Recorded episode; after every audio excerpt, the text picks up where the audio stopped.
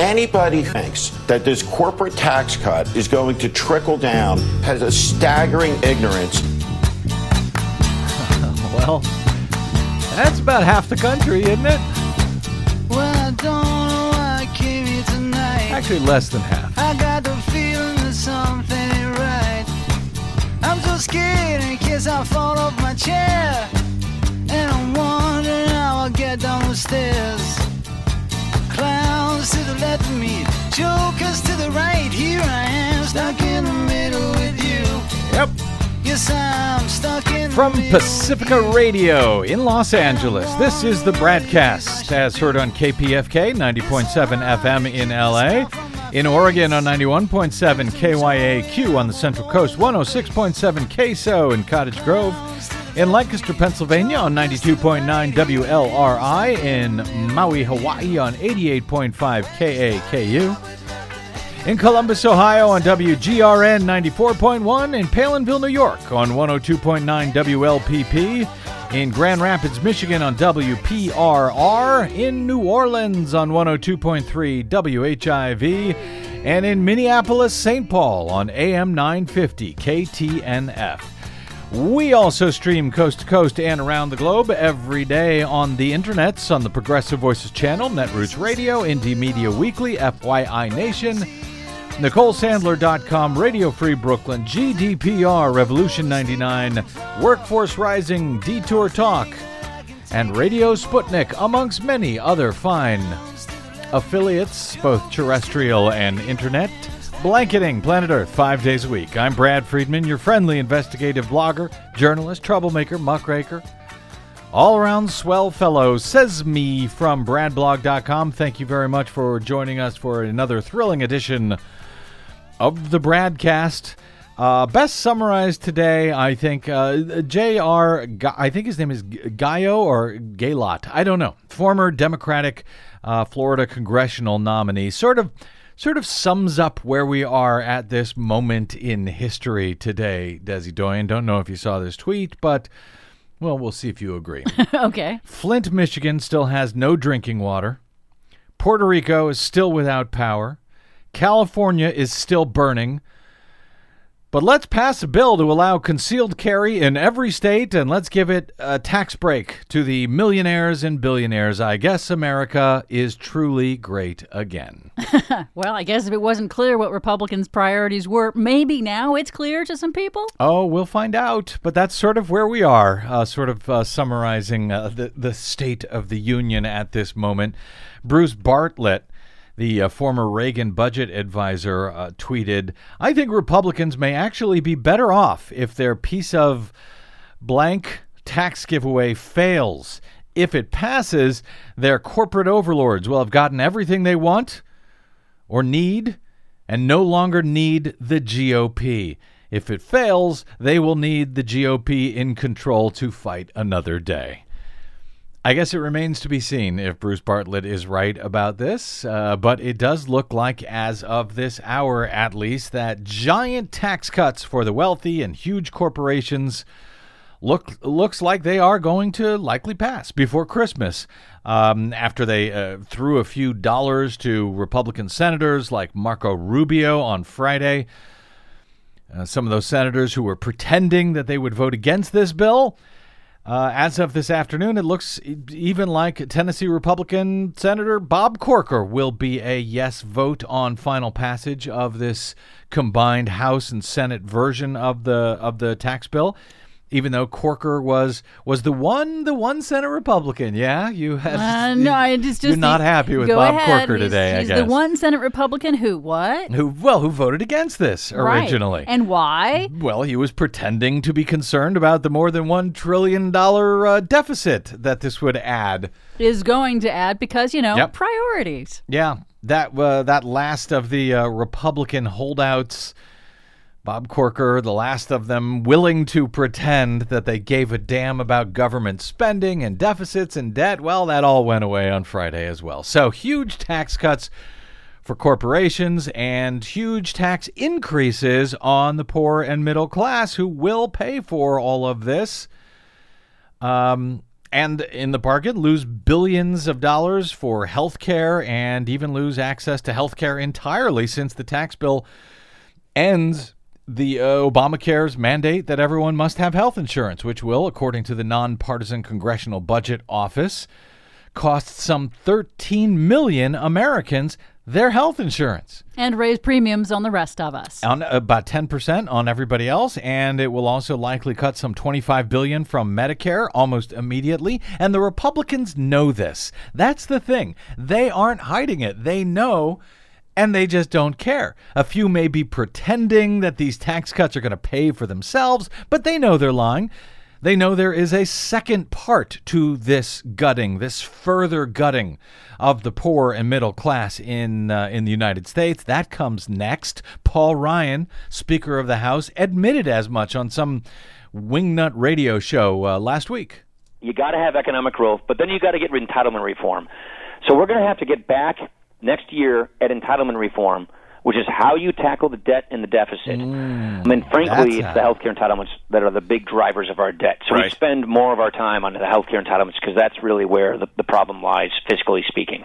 Can I just jump in and say, Sure. hey, you know that whole word that he uses, that entitlement reform, as That if you, somehow, does it? yo, That it somehow totally bothers bothers Yeah. me. I mean, I know it used to be the official term, but in reality, these are earned benefits. You're entitled to them because you paid for them all your working life He also talks about, you know, tackling this. This is how you tackle the debt and deficit. Well, one way you tackle the debt and deficit is you don't make the debt and deficit larger. by giving tax by cuts giving to the tax cuts to people who don't need them, to these huge corporations who are buying each other up, who are making record profits. That's one way you can also avoid the debt and deficit. Or I guess you can take away health care and stuff from, you know, poor people. Uh, so there, you know, he's just saying that out out in the open, and everyone is, uh, of course, freaking out about the passage of this tax bill as they should, but you know, not yet really talking about understanding what is coming next. And there, Paul Ryan said it. Uh, you know, in 2018, they are coming after your health care, they are coming after your Social Security, your Medicare, your Medicaid. Just like we warned you. In the Senate, uh, they're admitting it as well. Paul Ryan's over in the House. In the Senate, they're admitting it as well.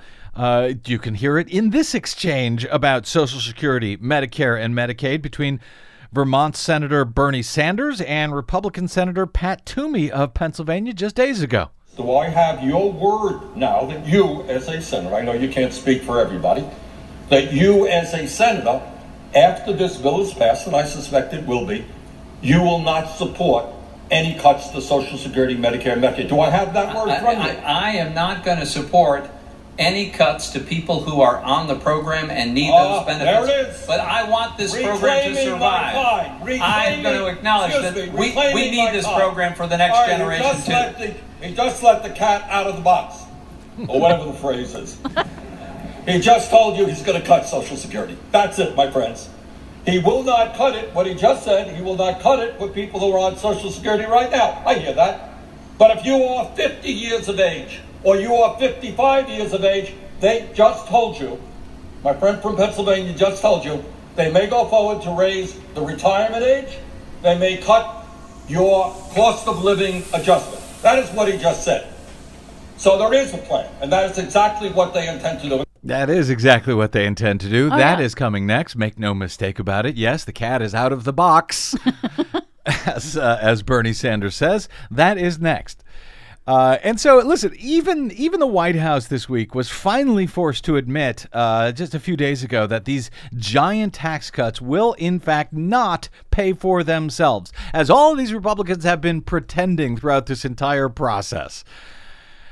Alice Ollstein reports over at TPM that when the House and Senate passed different versions of a bill to slash the corporate tax rates and eliminate the deductions uh, that millions of Americans depend upon, GOP lawmakers insisted that the bill would pay for itself. And then some. It wouldn't add to the deficit. They presented no evidence, of course, to back up that claim, and multiple reports, uh, one after another after another, including from government experts and outside groups. They found that instead, these bills, both the one passed originally in the House and the one passed in the Senate, would increase the federal deficit by at least $1 trillion. The Treasury Department, however, promised that they would release an analysis ahead of the initial vote for the Senate version a week or so ago, but that never came out. That was nowhere to be seen. And then some whistleblowers at the Department of Treasury told the New York Times that they were never even instructed to crunch those numbers at all. The White House never even intended to show that this would all pay for itself because they knew that it wouldn't. Last Monday, after the department's inspector general opened an investigation into the whereabouts of this promised analysis from the tre- from the Treasury Department and whether Trump's Treasury Secretary Steve Mnuchin was attempting to mislead the public about the impact of the tax plan. The Treasury Department qu- quietly released uh, th- this analysis. It wasn't the one that they had promised that would be coming. It was simply a, a one-page document, and this little analysis basically because they didn't want to get in trouble from the IG. This little analysis is basically uh, in agreement with other respected assessments of what the tax cuts will actually do to the uh, to the deficit, absent some form of magical economic growth. It will reduce tax revenue by one trillion dollars. They admitted it. The Treasury admitted it in this little one-page document that they quietly put out. But that analysis accepts as a given that the White House's projection for 2.9% economic growth over 10 years uh, would would take that one trillion dollar uh, addition to the deficit and turn it into a three hundred dollar I'm sorry three hundred billion dollar net gain in government revenue this rosy scenario that year after year we're going to have 2.9% economic growth. That's how they're pretending that they get to this $300 billion gain in government revenue. But that's not all. It's not just that, uh, that pretend growth that they're saying is going to happen. They concede that the tax cuts alone will not spur that growth. Instead, the report says that the tax cuts, quote, as well as from a combination of regulatory reform, infrastructure development, and yes, welfare reform. Mm-hmm. Those are those entitlements you're talking about, um, as proposed, and, and it's even worse than this, as proposed in the administration's fiscal year 2018 budget.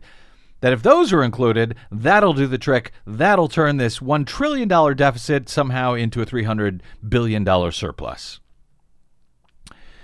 But exactly what those reforms would entail, that is not described uh, in this one single page document. But the reference to the 2018 budget, to Trump's 2018 budget, Ollstein notes, is telling. That budget, which even Republicans had staunchly opposed, would have gutted the State Department, the public schools, the Coast Guard, nearly every single federal agency and program that helps low income people. Now, this spring, when the Trump administration put that out, uh, it was just rejected pretty much as dead in the water. The GOP controlled Congress ignored it pretty much completely. It was dead then, it's still dead now, and instead, they at the time they passed a temporary spending plan that maintained uh, and in several levels, uh, several areas actually increased the level of funding for uh, for programs that Trump had wanted to cut in that budget. So essentially, Treasury is saying that the uh, that these corporate tax cuts plus a budget that Congress will never ever actually pass, one that, for example, defunds Meals on Wheels, that if they only do that, then the government will somehow save money in the long run with the, with this tax cut that you know pays for itself. That's how far into Wonderland we now are in this country. Or perhaps I should say that's how far Republicans are into Wonderland. It doesn't look like the American people overall are actually buying it. More on that in a second. Uh, one more point on this uh, report from Treasury. The new Treasury report also uses economic growth estimates, that 2.9% economic growth that the White House had put out before the tax bill was even drafted. They were and are estimating this 2.9% growth every single year for the next 10 years. What could possibly go wrong? And while the nonpartisan uh, but GOP led Congressional Budget Office, uh, they look at these numbers more realistically because they have to. Uh, and they say that 1.9% growth is much more realistic. So this is just Wonderland stuff. But it looks like the GOP is ready to head down this rabbit hole and to pass this tax scam on the American people, barring, uh, I don't know. I don't know what will stop it at this point, if anything. It looks like this is going to happen, barring, you know, perhaps more public outrage. Uh, maybe Susan Collins and a couple of other colleagues will come to their senses. Um, you know, qu- there's, there's questions right now about the health of uh, a couple of senators, uh, Thad Cochran and uh, John McCain. Hope you know. Hopefully, that is not what uh, keeps this thing from passing. But um, this is where we're going. So, as Bruce Bartlett said, this may not be good for Republicans because, in fact, their giant donors won't need them anymore. They will have recouped the uh, the investment in the purchased Republican government. So maybe there's maybe there's an upside from all of this. And the American people seem to be getting all of this. They seem to be understanding all of this uh, bigly, as Donald Trump might say. Uh, Americans remain unconvinced that this measure will cut their own taxes or significantly boost the economy in any way. The American people are getting this. A new USA Today Suffolk University poll finds that just 32%, 32% of the American people support this GOP tax plan. 48% oppose it. They note that that is the lowest level of public support for any major piece of legislation enacted in the past three decades, including, by the way, the Affordable Care Act back in 2009. Even though, even after the job that the Republicans did on Obamacare, which is now quite popular, but even after the job they did at the time, which drove its approval rating down, uh, even that at the time had more approval than this tax scam does. 32%, according to this new poll. Most unpopular major piece of legislation in, in the past three decades, but that may only be as far back as this polling goes. It may be the uh, least popular piece of legislate major legislation ever put forward. But unlike the Republicans, you're going with verified statistics. A 53% majority of those who were surveyed predicted their families won't pay lower taxes as a result of the measure. An equal 53% say it will not help the uh, the economy in a major way. And I guess Republicans are really hoping that those people are just absolutely wrong. Those people are absolutely uninformed, listening to fake news like the Bradcast, I guess, uh, to believe such a thing. The findings underscore the risk for Republicans, even as they move toward achieving one of the party's top policy priorities and delivering the first major piece of legislation uh, of the Trump administration. Christopher Warshaw, a political scientist at the George Washington University, cautions that passage of the bill will make it more likely the Democrats win control of the U.S. House in next year's midterm elections. He says in recent decades, Congress has never passed a bill, passed a major bill that is this unpopular. Warshaw said, I think that passing this bill will substantially hurt the GOP brand, particularly among moderate, well educated suburban voters and among the working class uh, white voters who had switched over to support Trump in 2016. He said, I think this will cost Republican members of Congress votes in the midterms, and it may hurt Trump in 2020. 2020? He's still going to be. Anyway, uh, he, he went on to say it makes it very hard for Trump or the GOP to claim that they have a populist agenda. You know, the one they were pretending to have back in 2016. And that the corporate media let them pretend to have. Yep. Republican voters, uh, however, appear to be enthusiastic about this as of now. In the survey, they backed the tax bill by an overwhelming 71 to 12 percent. So 71% of Republican voters uh, think that this is going to help them. Two thirds of Republicans predict their own taxes will be cut. Nearly three fourths say that the bill will significantly boost the nation's economy. Haven Gillespie, 37 year old sales representative from Jamestown, New York, she's one of them. Uh, she hears uh, conflicting reports on the impact of the bill. She says, I don't know exactly what's in it. But uh, Trump is promising it's going to help working families, so I'm relying on that. Oh, boy. Buckle up, honey. Overall, just 35% believe that the bill will actually boost the economy, and 31% that their own family's tax bills will be lowered as a result. So, those incredibly low nu- numbers 35%, uh, 31%. That's even with that huge number of duped Republicans who think the exact opposite, who think this is going to help. So that just gives you an idea how wildly unpopular this actually is amongst moderates, amongst Democrats, amongst independents. Nearly two thirds, 64%, say the wealthy will get the most benefit out of this, and just 17% say that the middle class will. Republican strategist Steve Schmidt on Thursday, and, and he's not, is, shouldn't he soon be calling himself former Republican strategist Steve Schmidt at this point? He was he was John McCain's campaign chief when McCain ran for president in 2008 against Barack Obama. It's incredible to me that John McCain would actually vote for this at this point, but mm, well, uh, in any event, uh, Schmidt, McCain's uh, old uh, campaign chief, uh, blasted his own party for pushing this tax scam that he said would do little to help the working class while providing huge cuts for the wealthy and large corporations. During a conversation about the uh, tax plan on MSNBC with host Stephanie Ruhle, she had noted that the White House had promised for 168 days to give her an interview on tax reform. I guess that was back when they were saying they were going to bring out this analysis too, that they never brought out other than this one page piece of nonsense.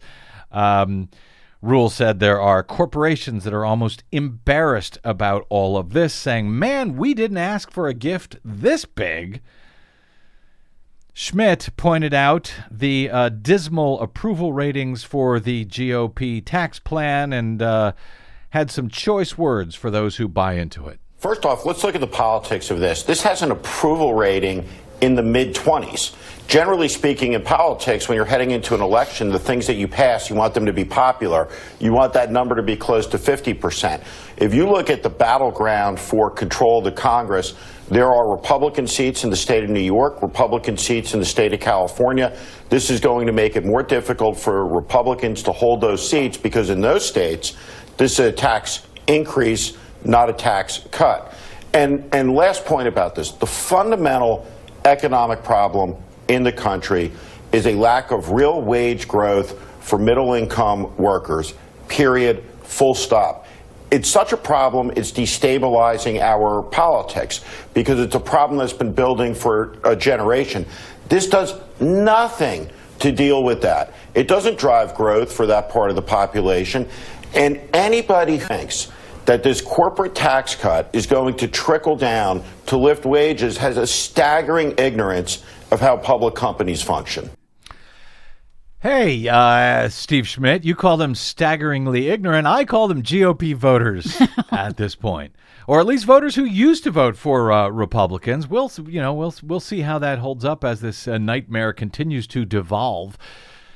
Uh, as all of these experts are noting, and as uh, you know, the the plain numbers can show you this is not going to this does not seem in any event like it's going to work out well for republicans. You have to wonder what the hell they are thinking why the hell they are doing this why they are moving forward with, forward with this. Now i know that's good news for uh, democrats out there looking at you know eyeing the us house thinking they are going to win it back and maybe they will but you know, as we talked about a few days ago, after the Doug Jones, uh, the election of Doug Jones over Roy Moore in Alabama, uh, where Doug Jones got the, the the majority of the votes across the state, had had that exact same election the Democrats were so happy about, had that same election uh, b- been for the U.S. House in the various districts. What is it? I think seven. Uh, I think they have seven U.S. Uh, House seats across Alabama.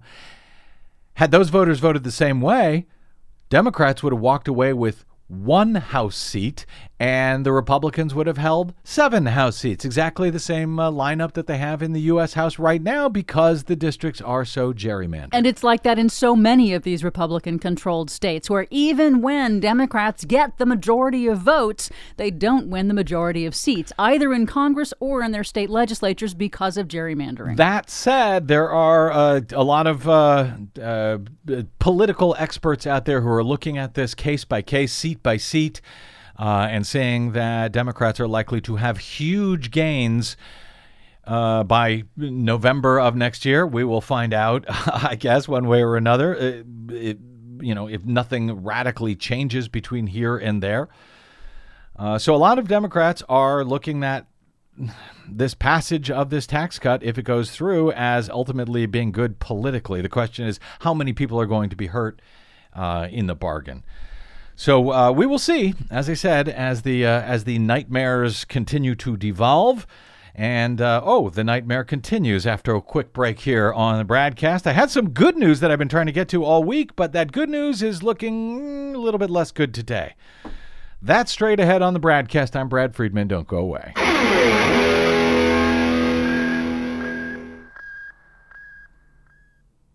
Hey, this is Brad. Remember me, the guy who was warning you about Donald Trump from the day he entered the race, when the rest of the U.S. media were telling you his candidacy was a joke, that he'd never win, and that Hillary Clinton had it in the bag. We told you otherwise from the beginning and up until Election Day. Well, we may have been right, but we still don't have corporate or foundational support. We still rely on you to stay on your public airwaves please stop by bradblog.com slash donate to support the work that Desi Doyen and I do every day. This country ain't going to save itself, but we can all do it together. That's bradblog.com slash donate. And thank you. Carry on my wayward son. There'll be peace when you are done. Maybe. Lay your weary head to. Don't you cry no more. Welcome back to your Bradcast. Brad Friedman from bradblog.com. Uh, with the delightful and occasionally very well informed Desi Doyen at my side, and uh, I'm trying to catch up with uh, a number of items that I had been uh, hoping to get to all week. This is uh, one of them. Well, this tweet from Mike Stark, who works now for uh, he covers Capitol Hill, I think for Blue uh, Share, Share Blue, now at this yes. point. Uh, he had a great tweet. He said, uh, "My son just had a Nerf gun birthday party." At the end, I asked the boys who won the war. He said, uh, they all said, nobody. I realized that play imitates life. At the end of their war, everyone was exhausted, and the only clear winner was the weapons manufacturer.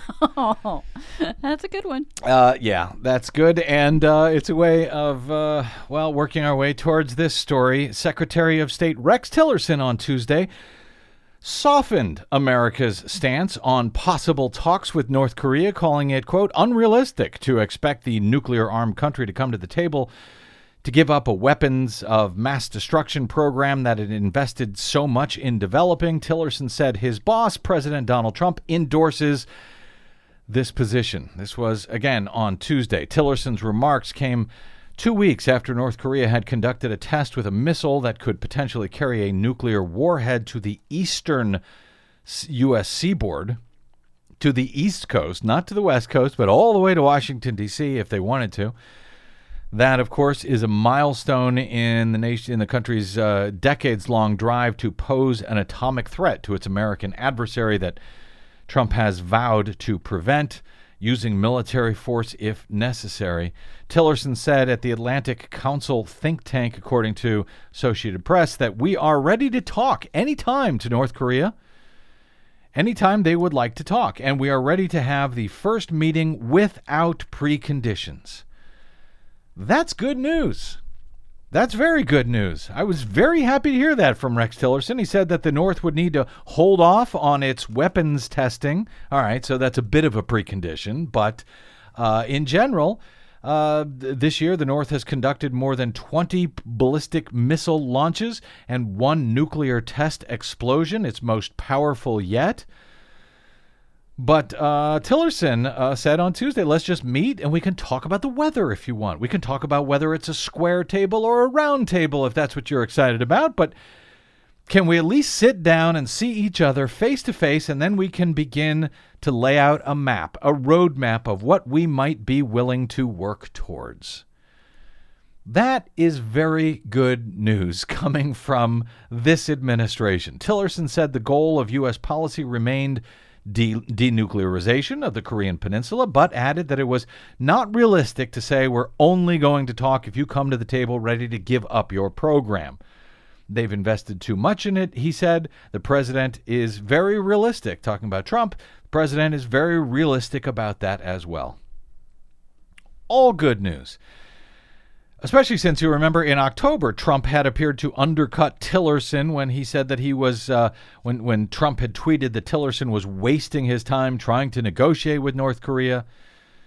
Just as Tillerson was saying that uh, the U.S. had uh, developed back channel communications with the North, Trump, who has also traded insults with Kim, kept up his tough talk on the same day that Tillerson was making these remarks as he had signed a $700 billion defense authorization bill. Yes, we have $700 billion that we can authorize year after year after year, even while Paul Ryan is saying, well, to do, we got to do something about the deficit. We, we got to take away health care from old people and poor people. Uh, anyway, Trump was, but I digress. Trump was signing that $700 uh, billion defense authorization bill uh, for additional spending on missile defense. And uh, he referred to North Korea at the time as a vile dictatorship. At the very same day, the very same time that Rex Tillerson was trying to get him to the table and saying, We'll meet you without preconditions. In any case, let's keep our eyes on the uh, on the bright side here. Daryl Kimball, the executive director of the Arms Control Association, said that Tillerson's proposal for direct talks with North Korea without preconditions was long overdue and a welcome shift in position, but both sides need to demonstrate demonstrate restraint for us to get there. He said for North Korea that means a halt to all nuclear and ballistic missile tests, and for the US, refraining from military maneuvers and overflights that appear to be practice runs for an attack on North Korea. Kimball said that if such restraint is not forthcoming, we can expect a further escalation of tensions and a growth risk of a catastrophic war. Last week, in fact, the U.S. flew B 1B uh, supersonic bombers over South Korea as part of a massive combined aerial exercise involving more than 200 warplanes. North Korea uh, sees such drills as preparation for an invasion and understandably so. Imagine if we had 200 warplanes from another country flying just across our border in Canada or Mexico or in the ocean. Imagine how we would respond. So we need to do something as well to get there. But as of Tuesday, in any event, it looked like very good news uh, that Rex Tillerson was taking the lead, that uh, Donald Trump agreed with him that this is the best way to move forward that his his rhetoric about fire and fury like the world has never seen was not working was causing more and more tests and bigger uh, and worse tests uh, by North Korea. So it looked like there was some good news. Well, sorry. And that good news uh, appears to be over. Uh, America's top diplomat, according to AP, stepped back on Friday from his offer of unconditional talks with North Korea, telling world powers that the uh, nuclear armed nation must earn the right to negotiate with the U.S. Tillerson, uh, his uh, declaration was before the uh, UN Security Council and marked a stunning reversal after he had proposed discussions with Pyongyang without preconditions just days earlier. That overture was almost immediately rebutted by the White House officials. Still, Tillerson had planned on Friday to reiterate his call at this special UN ministerial meeting on North Korea. At the Security Council on Friday morning, his prepared remarks had suggested only that North Korea would have to undertake a sustained halt in its threatening behavior before those talks could begin, essentially what he had said on Tuesday. But then, somehow, the script appears to have changed. The prepared remarks are not what Tillerson ended up saying. He said North Korea must earn its way back to the table. The pressure campaign must and will continue until denuclearization is achieved, adding that we will, in the meantime, keep our channels of communication open. So he uh, ch- changed it and said basically, we're not going to talk to you until you uh, denuclearize, until you get rid of your nuclear weapons. This debate over offering North Korea unconditional talks reflects the differences within the Trump administration as it runs out of time to prevent North Korea from perfecting a nuclear tipped missile that can strike the U.S. mainland. Donald Trump has vowed to prevent such capability with military action if necessary. Asked on Friday if he supported the unconditional talks that uh, Tillerson had discussed earlier in the week, Trump would not directly answer. He said, Well, we're going to see what happens with North Korea. We have a lot of support. There are a lot of nations that agree with us. Almost everybody, Trump told reporters. That's not That's- true. What? D- not uh, t- Donald Trump saying something that's not exactly true. In any event, uh, Tillerson said at the uh, at the UN meeting that the U.S. does not want war, but will quote use all necessary measures to defend itself against North Korean aggression. He said, Our hope remains that diplomacy will produce a resolution, but, uh, you know, what, what are you going to do? Some great diplomacy here. A very not at all confusing message that is being put out by the United States. Tillerson's tone was significantly different than the tone he struck three days earlier, says AP. Geez, I wonder who got to him between now and then, between then and now. White House quickly distanced itself from Tillerson's earlier remarks uh, the day after Tillerson had made those. On Wednesday, a National Security Council spokesman said that uh, North Korea must not only refrain from provocations, but take, quote, sincere and meaningful actions toward denuclearization. In other words, preemptive disarmament. Take away the things that they are doing to Protect uh, themselves. to protect themselves to get them to this point at the table anyway. Yeah. The spokesperson uh, was not authorized to be quoted by name, so it's an anonymous source that the AP was reporting on. Uh, but this source said that uh, given North Korea's most recent missile test, now is not the time for talks. So that's where we are. We had some hope. We had a glimmer of hope. That hope, uh, at least as of Friday, was was gone, and no real good explanation for why that happened. We that, well, the explanation is obvious. We have an administration who does not know what the hell they are doing. That is making it up as they as they go forward.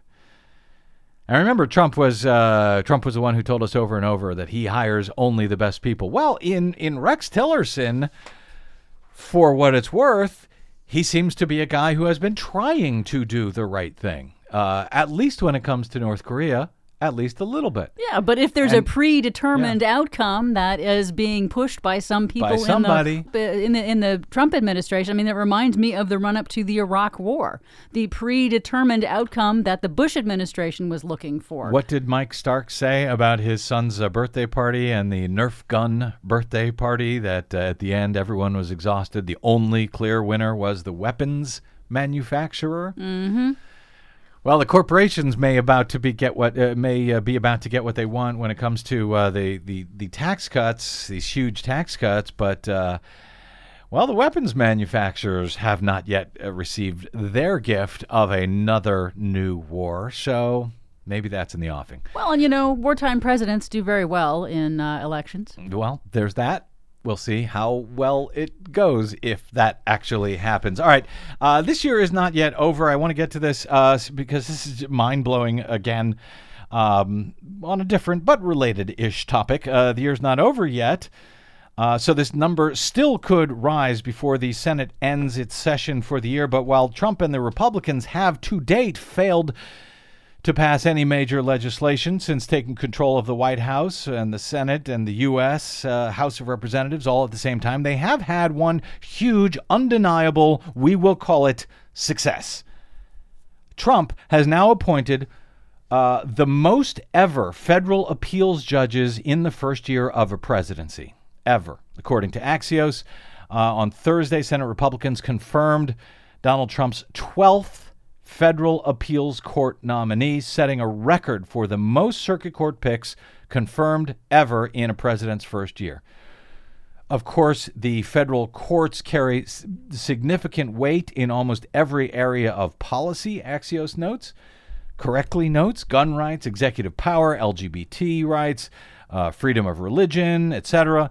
And uh, many of those federal courts have indeed blocked multiple Trump initiatives in his first year. As a matter of fact, just uh, haven't got to read the story yet, but uh, just saw a few minutes ago that Um, one of the federal courts has blocked Trump's uh, birth control orders, whatever those are, whatever that executive order is. So the federal courts are very, very important, and Donald Trump has had a lot of success there in getting his people uh, into position. Uh, after many of those courts have blocked his initiatives over this past year, Trump's pick of young, so called conservative judges for these lifetime appointments will far outlast his presidency. And while it's a record, it's not uh, completely unusual. He got 12 uh, but uh, Richard Nixon and John F. Kennedy both successfully appointed 11 appeals court judges in their first year.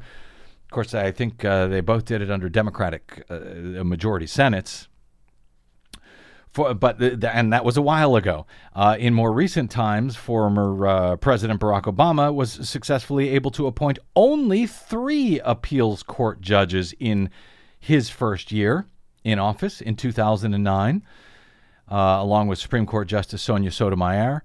But it was uh, just three is all that he was able to get in as Republicans held up choices, held up his nominations uh, to these federal uh, bench uh, slots for years and years and years. His president, uh, predecessor, George W. Bush, got twice as many in his first year as Obama did. Because, you know, Democrats don't play the same kind of hardball. Uh, George W. Bush got six confirmed in that first year.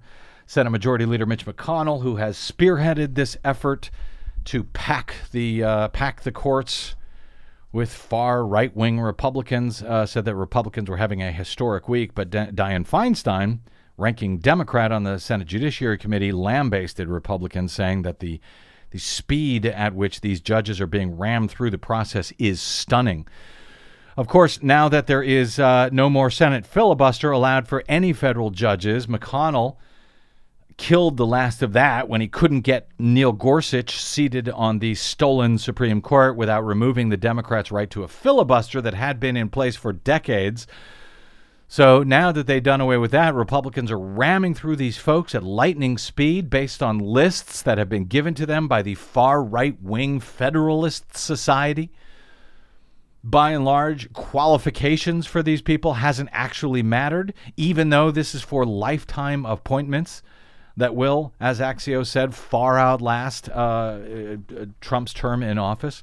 But things got so bad with two recent nominees that though one of them was confirmed by the Senate Judiciary Committee on straight party lines, uh, uh, two of them this week over the past week withdrew their nominations, as we discussed on our previous show, because they wouldn't have been able to survive a full vote of the U.S. Senate. One was facing problems after comments uh, describing transgender youth as part of Satan's plan, calling the 2015 Supreme Court ruling on gay marriage disgusting, said that it could spur uh, polygamy or bestiality.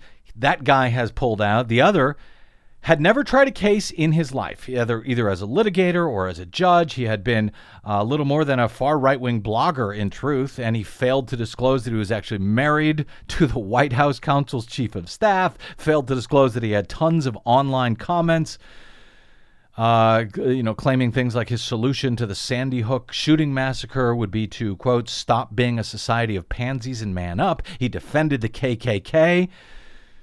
He also received a rare unanimous unqualified rating for the American Bar Association, but he was approved by the Senate Judiciary Committee anyway before he was finally forced to withdraw his nomination uh, a few days ago. By the Republicans on a party line vote in the Senate Judiciary Committee. That he was Just want to approved, clarify. yes. yes.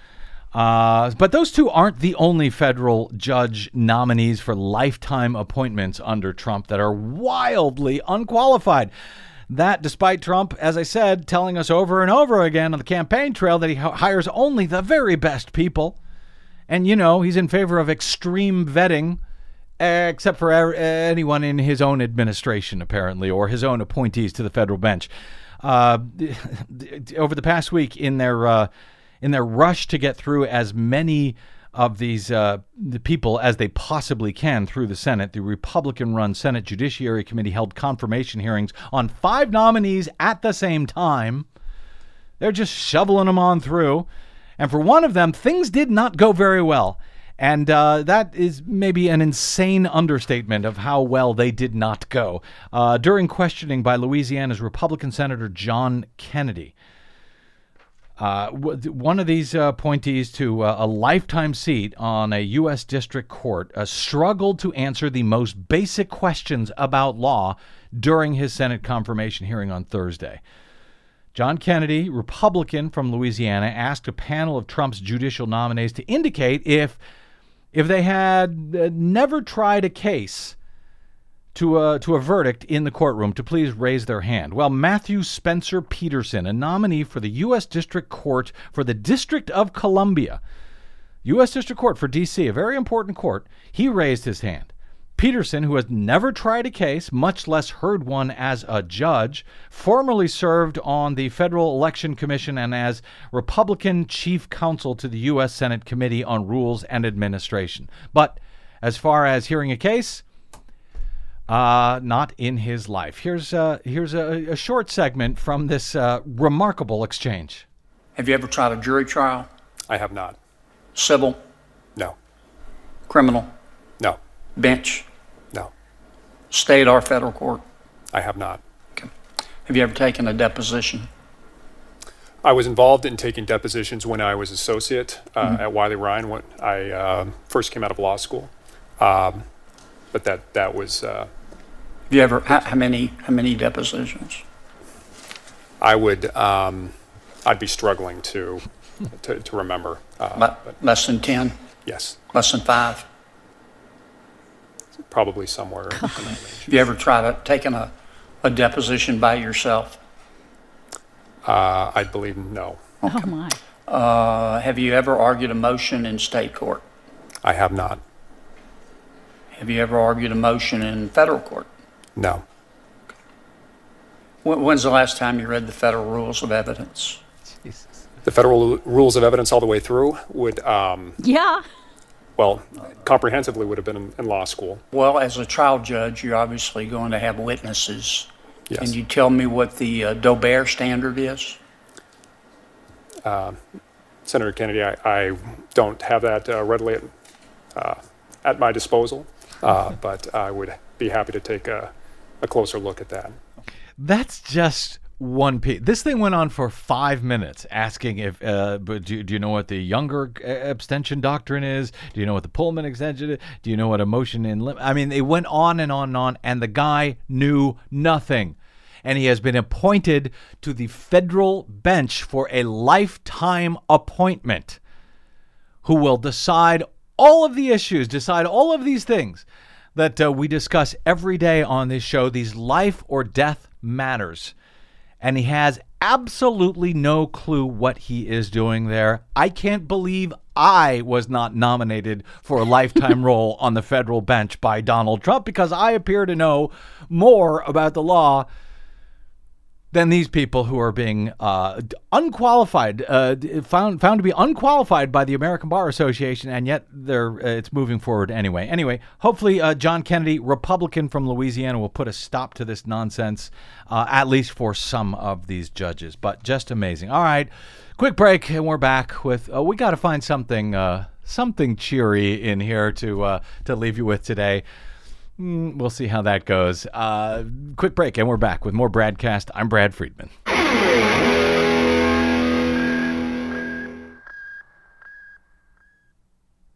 Hi, this is Desi Doyen from the Green News Report and the Bradcast, both brought to you without corporate or political influence, because we rely on you to help keep us completely independent. Please drop by bradblog.com slash donate today and help us stay on your public airwaves. That's bradblog.com slash donate. You'll thank yourself later. I'll thank you now.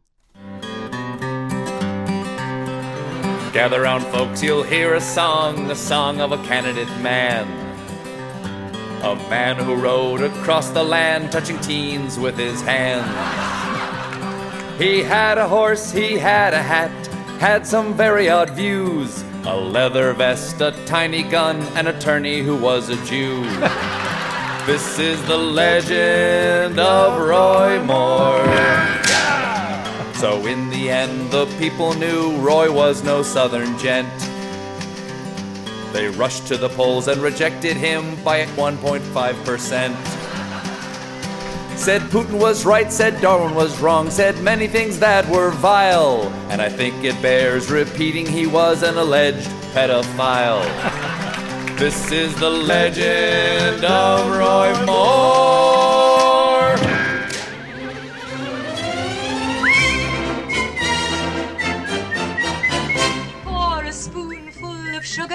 Helps the medicine go down. The does. medicine go down. Medicine Oh, down. thank you. Thank you very much, Desi Doyen. We needed that. Yep. Welcome back to the Bradcast. Brad Friedman from BradBlog.com. Uh, yes, trying to find uh, some spoonful of sugar amidst all of this. And um, uh, certainly the way uh, voters stood up in Alabama last Tuesday was exactly that. And many of them had to go th- through some extraordinary measures to be able to cast their vote. And frankly, the fact that Doug Jones appears to have been the winner there on Tuesday masks the fact that uh, so many were actually disenfranchised, um, had uh, difficulty trying to get their vote cast. We'll see how many votes actually get counted from these provisional ballots uh, when people went to the polls and found themselves for some reason to be uh, invalid, marked as invalid on the voter registration rolls.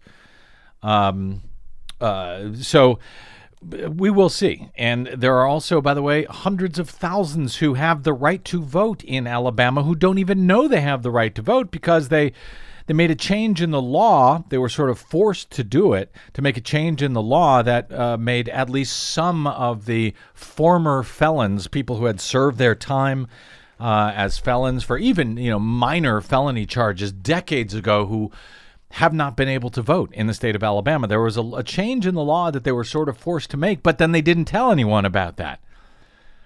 So uh, a lot of uh, voters who probably could have voted, but who thought they could not, uh, lost their chance to vote in uh, on Tuesday. So I hope that does not get completely lost amidst all of this. But uh, some people appear to be um, uh, interested in disenfranchising themselves. I guess for people who don't have to worry about uh, losing their vote. Folks like the Trump family. According to the uh, New York Daily News, um, they, wrote a good thing last month's mayoral election in New York wasn't close because if New Yorkers had needed the Trump family to decide the outcome, they would have been out of luck. President Trump and his family of New Yorkers were not in the Big Apple on November 7 when this uh, mayoral race went uh, went forward and voters went to the polls, so they voted by absentee ballot. I guess from Washington D.C. or at least they tried to. None of them, none of them appeared to have been able to do so successfully. Officials at the city's Board of Elections said that the president signed and dated an absentee ballot along with an application on October 19, checking a box that said he would be absent from the city on election day. Uh, he's the one who got the closest, by the way. Trump got the closest to actually getting his vote somehow cast, Donald Trump. Uh, but all right, wait for that. We'll get to that in a second. First Lady Melania Trump, uh, she did the same. She filled out an absentee ballot form, submitting uh, a handwritten form that everything she apparently had everything in capital letters for whatever reason. Don't know. But the uh, First Lady, she forgot to sign the envelope that she put her ballot in as required by the Board of Elections. So her vote was not counted because she didn't sign it. Couldn't follow the instructions to sign it. Board of Election officials told the New York Daily News that if any of the information is missing, then the ballot is invalid. So, uh, First Lady Melania Trump, her ballot did not count. The directions uh, tell voters to sign the envelope, which she did not. Trump's daughter, uh, the the smart one, Ivanka, apparently she also botched her ballot. It, it, it was filled out correctly. Apparently she did sign it, uh, but she didn't mail it until election day, which is too late to be counted in the uh, in the city of New York, in the state of New York. Her husband, Jared Kushner, uh, he failed as well. He simply didn't mail back his ballot to the uh, to the board. So Melania's Trump's no good. Uh, Melania's vote's no good. Uh, Ivanka's Trump's no good. Jared didn't bother to send his back. The the president's ballot apparently was fine, but That was before the Daily News pointed out to an official that the date of birth on his application was actually off by a full month. What? Yeah. He got his own birthday? He got his own birthday wrong. Although, if you look at the ballot, I don't think he got it wrong because that part was typed. His uh, birth date was filled in by somebody who had typed it in. So I'm going to guess, I'm going to give him the benefit of the doubt that somebody else got his birth date wrong rather than him. Trump was uh, he was 71 years old. He was born on June 14, 1946, but his ballot application lists his birthday as July. Whether his vote was counted or not, I know that uh, something like that would have been challenged by Republicans if it had been a close election. Uh, they would have argued that, well, this was filled out incorrectly, so it's invalid. Toss it out. Yeah. But uh, so anyway, uh, Trump family seems to be doing a great job of disenfranchising themselves. No wonder they don't mind disenfranchising everyone else. Um, but here's some a little a little bit a little bit more sugar here as we head out uh, for for Democrats. Uh, President Trump's job approval rating has now sunk to a record low 32% in the latest Monmouth University poll. Uh, the lowest approval rating for Trump in this poll since taking office in January. Over the past year, his approval rating in this poll has uh, has actually been pretty good compared to some of the other polls out there. It's ranged from 39 to 43 percent. Uh, but it has now plummeted to 32%. The biggest drop comes from women. Way to go, women. 24%. Just 24% of women in the U.S. say they approve of uh, Donald Trump's job performance. That compared with uh, just 36% who approved in September. So that's a 12 point drop since September among women. That's a pretty big drop. Patrick Murray, uh, you think, uh, the director of the Monmouth University poll, said uh, that this result is not good for the president, especially coming off the loss of his endorsed candidate in the Alabama Senate race. Republicans have to be worried about being dragged down by the weight of Trump's negatives in 2018 if this trend continues. Uh, and it appears to be continuing in other polling as well. The uh, USA Today Suffolk poll that we cited earlier in regard to the tax cuts, well, they don't find uh, Trump to be any more popular. He now has a favorable rating of just 34% in that poll and a net negative of 24 percentage points. 24%, uh, 24 points underwater. And his uh, standing has just gotten worse and worse and worse over the years. And here's another interesting point Vice President Mike Pence, he's only viewed favorably by 33%. Uh, his uh, his his net negative there is not quite as bad. It's only 12 points, but he was uh, viewed favorably by a net positive 12 points near the beginning of the year. Now a net negative of 12 points, and the Republican Party is doing dismally. They have a net negative of 37 points. Their favorable rating is just 24%, and I can't imagine it's going to get much better once this uh, tax scam actually passes. But we will see. All right, we got to get out. Uh, my thanks to our producer, Desi Doyen, to you for spending a portion of your day or night with us. It is, as always, greatly appreciated. If you missed any portion of today's show or any other, download it anytime for free.